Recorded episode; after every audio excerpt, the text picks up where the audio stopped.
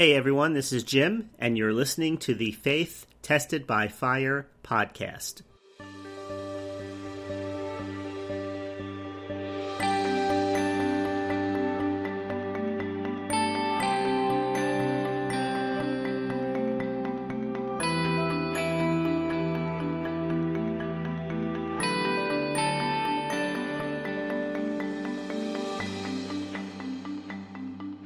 Hey everyone, welcome back. As always, for more information, you can visit the main website at www.faithtestedbyfire.com.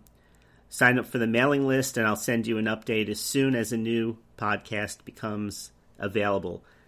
So, today I wanted to talk about uh, a few things. I wanted to talk about uh, faith and turning the corner in your life. There, there's certain things that um, can become ingrained into you as a, as an individual.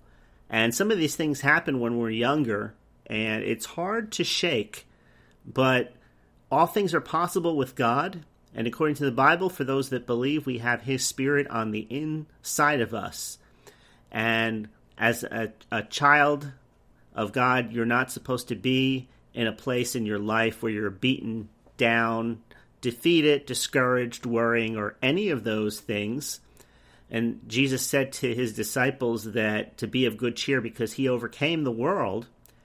And according to the book of Ephesians, we're seated in Christ in heavenly places, uh, far above all of the rulers of the darkness of this age. The Bible says that there's one body, Christ is the head, the church are the believers, they are the body. So it pictures us as members of one another and of members of Him. So if you think about a human body, Jesus would be the head, and then the rest of the body would be made up of all of those who believe. And here's an interesting thing if you go back to the book of Acts and you look at Saul's conversion, uh, Saul persecuted uh, believers greatly, and he presided over the stoning of Stephen, uh, who was martyred. And when Jesus appeared to him, on the road to Damascus, he said, um, "You know, Saul, Saul, why why are you persecuting me?" And his response is, "Who are you, Lord?" And and that question is an interesting question when you really think about it, because if we're seated with Christ in heavenly places, then when somebody is persecuting a believer, they're actually persecuting Jesus. So notice all of the persecution that uh, Saul of Tarsus before he became Paul the apostle, all the persecution that he brought upon the believers, Jesus received that in himself as it was being done to him. In his mind, it is being done to him because the Bible says that we have a high priest who can relate to us and the feelings of our infirmity because he walked this earth just as we did. Um, and just as we do, I mean, as a, as a human being. Um, and after the resurrection, then we were baptized together with him. I don't want to really get into the theology of it. I just want to give you the main.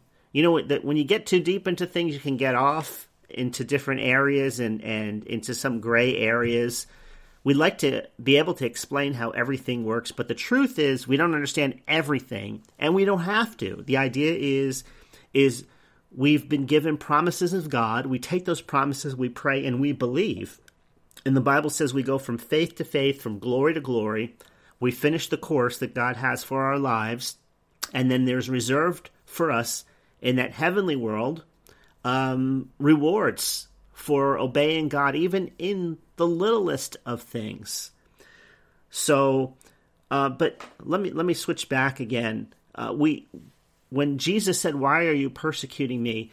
I, I had a revelation of that. I had an insight into that where I understood that the things that I was feeling, the people that were coming against uh, me in, in my own life, were actually coming against him.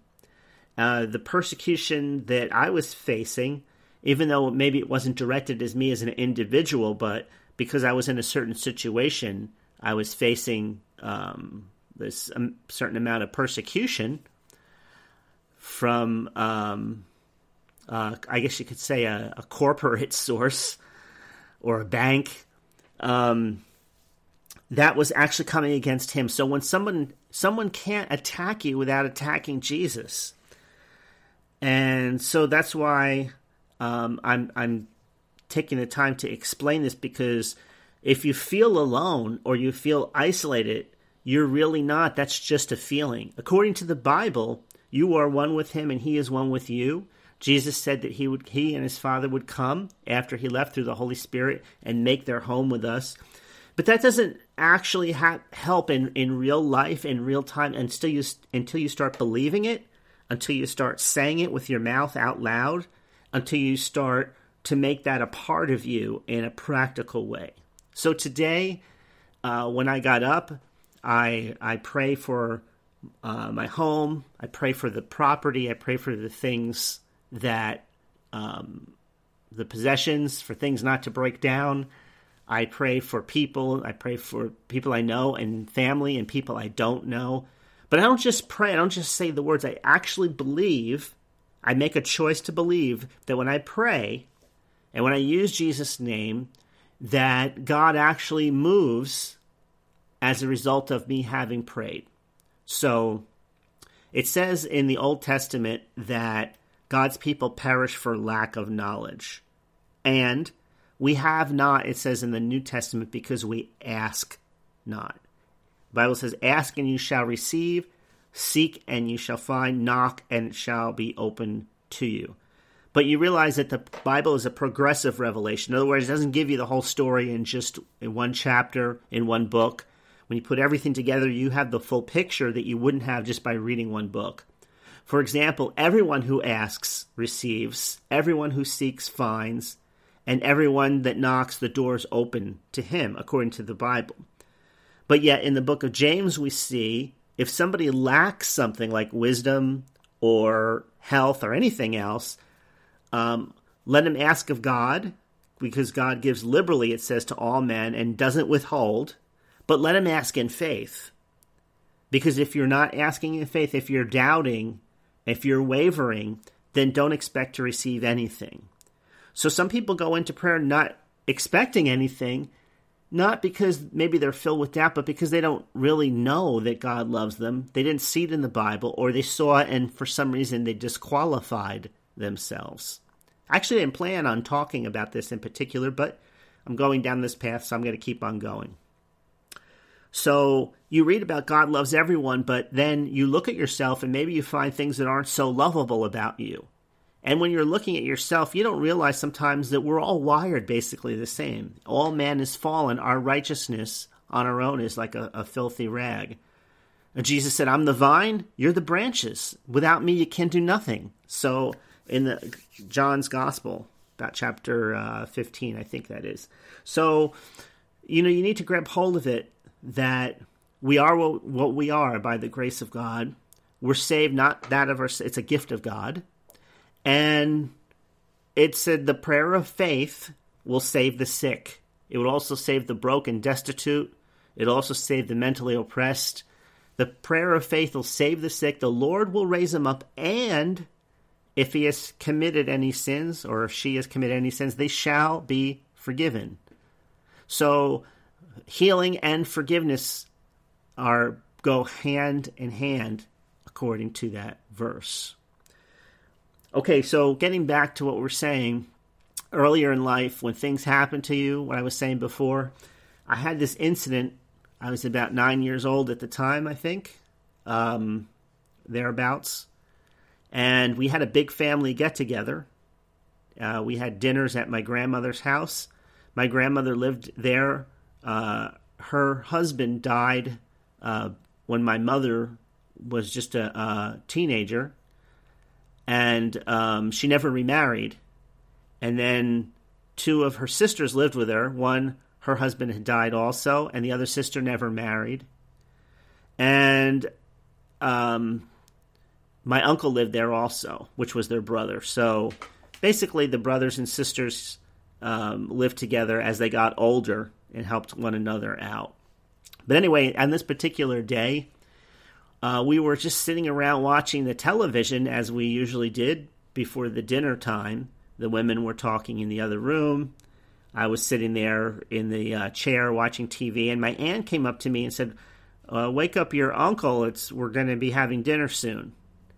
And I heard her, but I really didn't feel like opening his bedroom door, going in there, and waking him up. I just felt uncomfortable doing that. I'd never done that before, and I had a good relationship with my uncle. There was wasn't that. It's just that you know I just felt kind of funny about going in and waking him up. So I I pretended like I didn't hear her.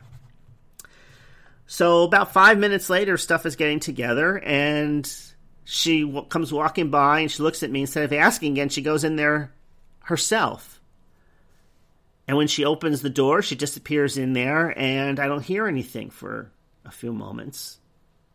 So I'm watching the TV, and all of a sudden she comes walking out, and her face is as white as a sheet, and she said, "Come, come in here to either my father or my uncle or, or whoever was listening." um, my uncle Mario, she said that was his name. I think he's dead. And naturally, the, everything suddenly changed. He went from everything being normal to every, all of a sudden panic striking, right? So everyone was rushing in there. My uncle was a airline pilot, and um, his wife, my aunt, was a, a stewardess. They had been trained in CPR um, in case anything happened to anybody on the plane. So they took me outside. I think my mother or my another aunt took me outside, and they called the ambulance. And as what turned out, he was gone. So he probably died an hour or two earlier, and um, I guess just had a massive heart attack or or uh, what, what what would you call that um, cardiac arrest cardiac arrest, I think, is is probably more accurate. Difference is, is, is cardiac arrest meaning it's almost like somebody pulls the plug out of the wall, all power stops, and you've got moments to revive the person in the, in the natural. Um, but anyway, that left an impression on me because it showed me that bad could happen at any moment. And it was such a shock that I started anticipating bad happening from that moment forward to the people I cared about. Um, another incident happened where late at night there was a phone call, and of course, when you get a phone call late at night from a family member, and it turns out somebody else had died, then that sticks in your mind too as a child. So those two experiences kind of um, uh, affected me in a, in, in a deep way not that I was doom and gloom, but in the back of, of on the back burner of my consciousness was this thought that something bad could happen at any time. Well, when I became what I call a believing believer, and that was in my uh, late teens, I guess, or maybe 20 years old. I don't even, I don't even remember now. Um, so it was about 31 years ago. Um, I had to make a choice to believe because I thought at the time, well, if God was in real, really in control, like I read in the Bible, and if Jesus was all powerful, then why did those things happen? Why did he allow me to go through that if he was really good? And what I understood, and it took a long time to understand, is that God isn't running everything down here. So look at it like there's a um, five doors you can go through. Door number one is God's perfect will for your life. Door number five is, you know, you, you don't make it out of your teens. Maybe you die in an accident, and then everywhere in between. So I believe God has His best that's available for everyone, but He gave us free will. And we don't understand exactly how free will and grace work together. So the one thing that I, you can see from reading the Bible that God works with man, he doesn't seem to do anything apart from somebody praying and asking him. But yet God isn't limited by man either because if he was, this whole thing would be, would just go down like the Titanic. So somewhere in the in the drama of life we have our part to play. Somewhere in there our prayers can actually override the situations that maybe we don't even aren't even totally aware of or personally involved in, and God honors those prayers. But then somewhere along the line, the people that we're praying to are responsible for responding to God for themselves. Think about it like this. Um, if you were, if you remember you're back in your school days, think about when you were younger. Imagine if all of your teachers from grades one through six uh, just loved you and went out of their way to modify what they were doing in such a way that you would get the most out of it. In other words, they understood if you were a visual learner or if you did just fine just audibly taking the information and processing it. They understood what your weaknesses were, so they created homework assignments designed to uh, strengthen those areas and enable you to really excel in those other areas that you were already a little bit stronger with. So as you went through these critical time in your life, everything was designed just for you. So school, I mentioned school because it's the first time that it, as a, as a person living in a, a developed country that you start realizing that wow, you know, life is a little bit tough. As soon as you leave the house, as soon as you're you're out on your your own in in the world, that's your world so to speak. Things don't always go the way you want them to go, and not everybody really, you know, cares about you. Not everybody's looking out for you, and the, and the reality starts to hit. Right, that's the way it is in school. You start becoming involved for the first time in social situations, and so on and so forth. Some people thrive, some not so much. Some totally uh, have a t- terrible experience. Well, I believe that God kind of puts us in a place in life where, okay, nothing is going to be perfect in this world, but He knows who you are. He knew who you were even before you were born, so He sets certain things up for you, almost like if you're tested on a curve, okay, because Jesus already passed the main test for you you are already uh, forgiven in Christ, but yet there's still things that are put in your path that you have to make choices and you just can't put them off. There's certain challenges that you have to face, and there's no two ways about them. And God's not going to take no for an answer. You're going to have to face that beast in the name of Jesus with the promises of God, with the faith of God in your heart and coming out of your mouth and you're going to have to keep on keeping on until you overcome. And so there's two things at work here. One, because of what the original Adam did, Satan and those fallen beings, along with the uh, demons and evil spirits, have a right to exist temporarily in this world. They have a right to come against you and test you. Of course, on the other hand, Bible says that God will not allow you to be tested above measure, but will with will every test provide a way of escape for you. So, the way of escape is taking God's word and believing and refusing to doubt until the victory turns up. The Bible says, When I have been tested, when I have been tried with fire, I will come forth like gold. And so maybe you're feeling like that right now. I know there's one area that I'm particularly facing right now. I don't want to talk about it on this podcast because if I go into the details, I'll, you know, I'll be opposing my own faith, my own prayers, my own belief. But there is a situation that I'm facing, and maybe you're facing one just like this or similar, where um, every once in a while throughout the day, certain thoughts will creep into my mind which have with them that discouragement factor. In other words, if I think about certain things for too long, discouragement and fear will start to set in. It's almost like imagine you're living in a fortress. It's your faith fortress, and you're in there, and everything is fine. And you have these walls and everything, but every so often, some um, messenger of doubt comes up, and he gives you a message from his source, which is the enemy and tells you this is what's going to really happen, then what are you going to do? Or this is going to happen, and then you're going to be in this situation. How do you feel about that? And if you listen to that voice, it just will take all of the wind out of your sails. So you can't listen to it, but you can't help but hear it sometimes, and so you have to fight the good fight of faith.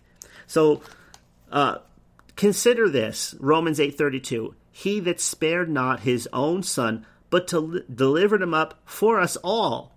Notice it doesn't just say for some of us, but for all of us. How shall he not with him also freely give us all things? Another faith, faith booster, Ephesians 3:20. Now unto him that is able to do exceedingly abundantly above all we ask or think, according to the power that works in us. In other words, some people will tell you that God is only able to do what you can believe him to do. And maybe that's true sometimes, but not all the time, because it says right there that he's able to do above what we can ask or even think. So, we're faced with situations, each and every one of us, every day. We have the choice to start to doubt and worry, or we can keep on believing. I've made a choice, and in a previous episode, I talked about journaling. And I actually will write down that I've made a choice to believe and not go back. I'll actually tell God about it, but sometimes it works if I write it down and not just talk to God about it, but write it down also, do both of those things because I'll be in a situation where it looks, excuse me, dire on the outside. And I'll say, Lord, I can't keep looking at this situation without getting fearful. And if I ask an expert about it, they'll tell me I can't ignore this situation or ignore it at your own peril. But I've done all that I know to do. And so from this point forward, I'm I have to make a choice to trust you and not look at that, or else I'll fall back into a place where I may start doubting and wavering. And I know, according to the word, if I waver, if I go into uh, doubt you, then not to expect anything. So I thank you, Lord, for giving me strength. I thank you for not allowing me to be tested above that which I'm able to take. I thank you that with every test that I'm facing, including this one, you will make a way of escape so that I will be able to keep on believing without falling into doubt and fear. And I thank you that Jesus is the same yesterday, today, and forever, and he cares more about me than even my own family does. And he knows more about me than I even know for myself. And he saw the situation before the foundations of the earth and already made a provision long ago that all I have to do is believe and receive it in my heart and eventually it will I will see it in my daily experience. So I'm going to believe you and trust you one day at a time. And today is that one day. I'm starting here. I'm starting now. And I thank you that you've heard my prayers. I believe I received it. I believe I have it now in, in that invisible faith world. And I thank you for that. And I'll do that one day at a time, each and every day. If I miss a day, and I start feeling those negative emotions coming back up, I'll go to God. I'll, I'll tell Him I'm, I'm sorry that I allowed my focus to get diverted. And I'll go back to these simple scriptures once again. If you don't know where they are in the Bible, you can get a, um, a highlighter and highlight them so that it's easy to turn to. Um, you can get copy and paste them if you like using a, a computer or a tablet or your phone so that they're all in that one place. Um, you can buy one of those Bible promises books and look at that. There was an old book that I still refer to that I bought back in the um, late 80s. I don't even know if they make it anymore, but it has very simple scriptures in it. It's called Scripture Keys for Kingdom Living. Has little uh, encouraging things in it, like um, 1 John 3 8. For this purpose, the Son of God was manifest, that he might destroy the works of the devil.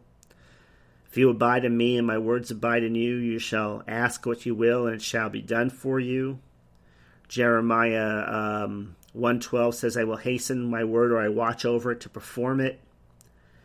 Uh, Psalm 89:34 says that my covenant will I not break nor alter the thing that has gone out of my lips. Um, Psalm 107:20 says he sent the word and healed them and delivered them from their destructions. Hosea 14:2 uh, says, "Take with you words and turn to the Lord." Isaiah 43:26, God invites his people to put him in remembrance of his promises. And so I, I can just go on and on, but you see that doing the thing or saying the words that encourage you today may not you may not find that as encouraging 3 or 4 days from now. So that's why you have to just keep on top of yourself, watch yourself, watch what you say, watch the shows that you watch, especially if you're right in the middle of a severe test or trial. Watch who you listen to and and keep on believing. Keep on keeping on. Okay, that's all I have for you today. Thanks again for listening. This is Jim. Again, for more information, feel free to visit the main website at www.faithtestedbyfire.com. It's faithtestedbyfire.com. Join the mailing list. I don't send anything out except for updates when there's a new podcast available. And that's about it. Thanks for listening, and I'll see you next time.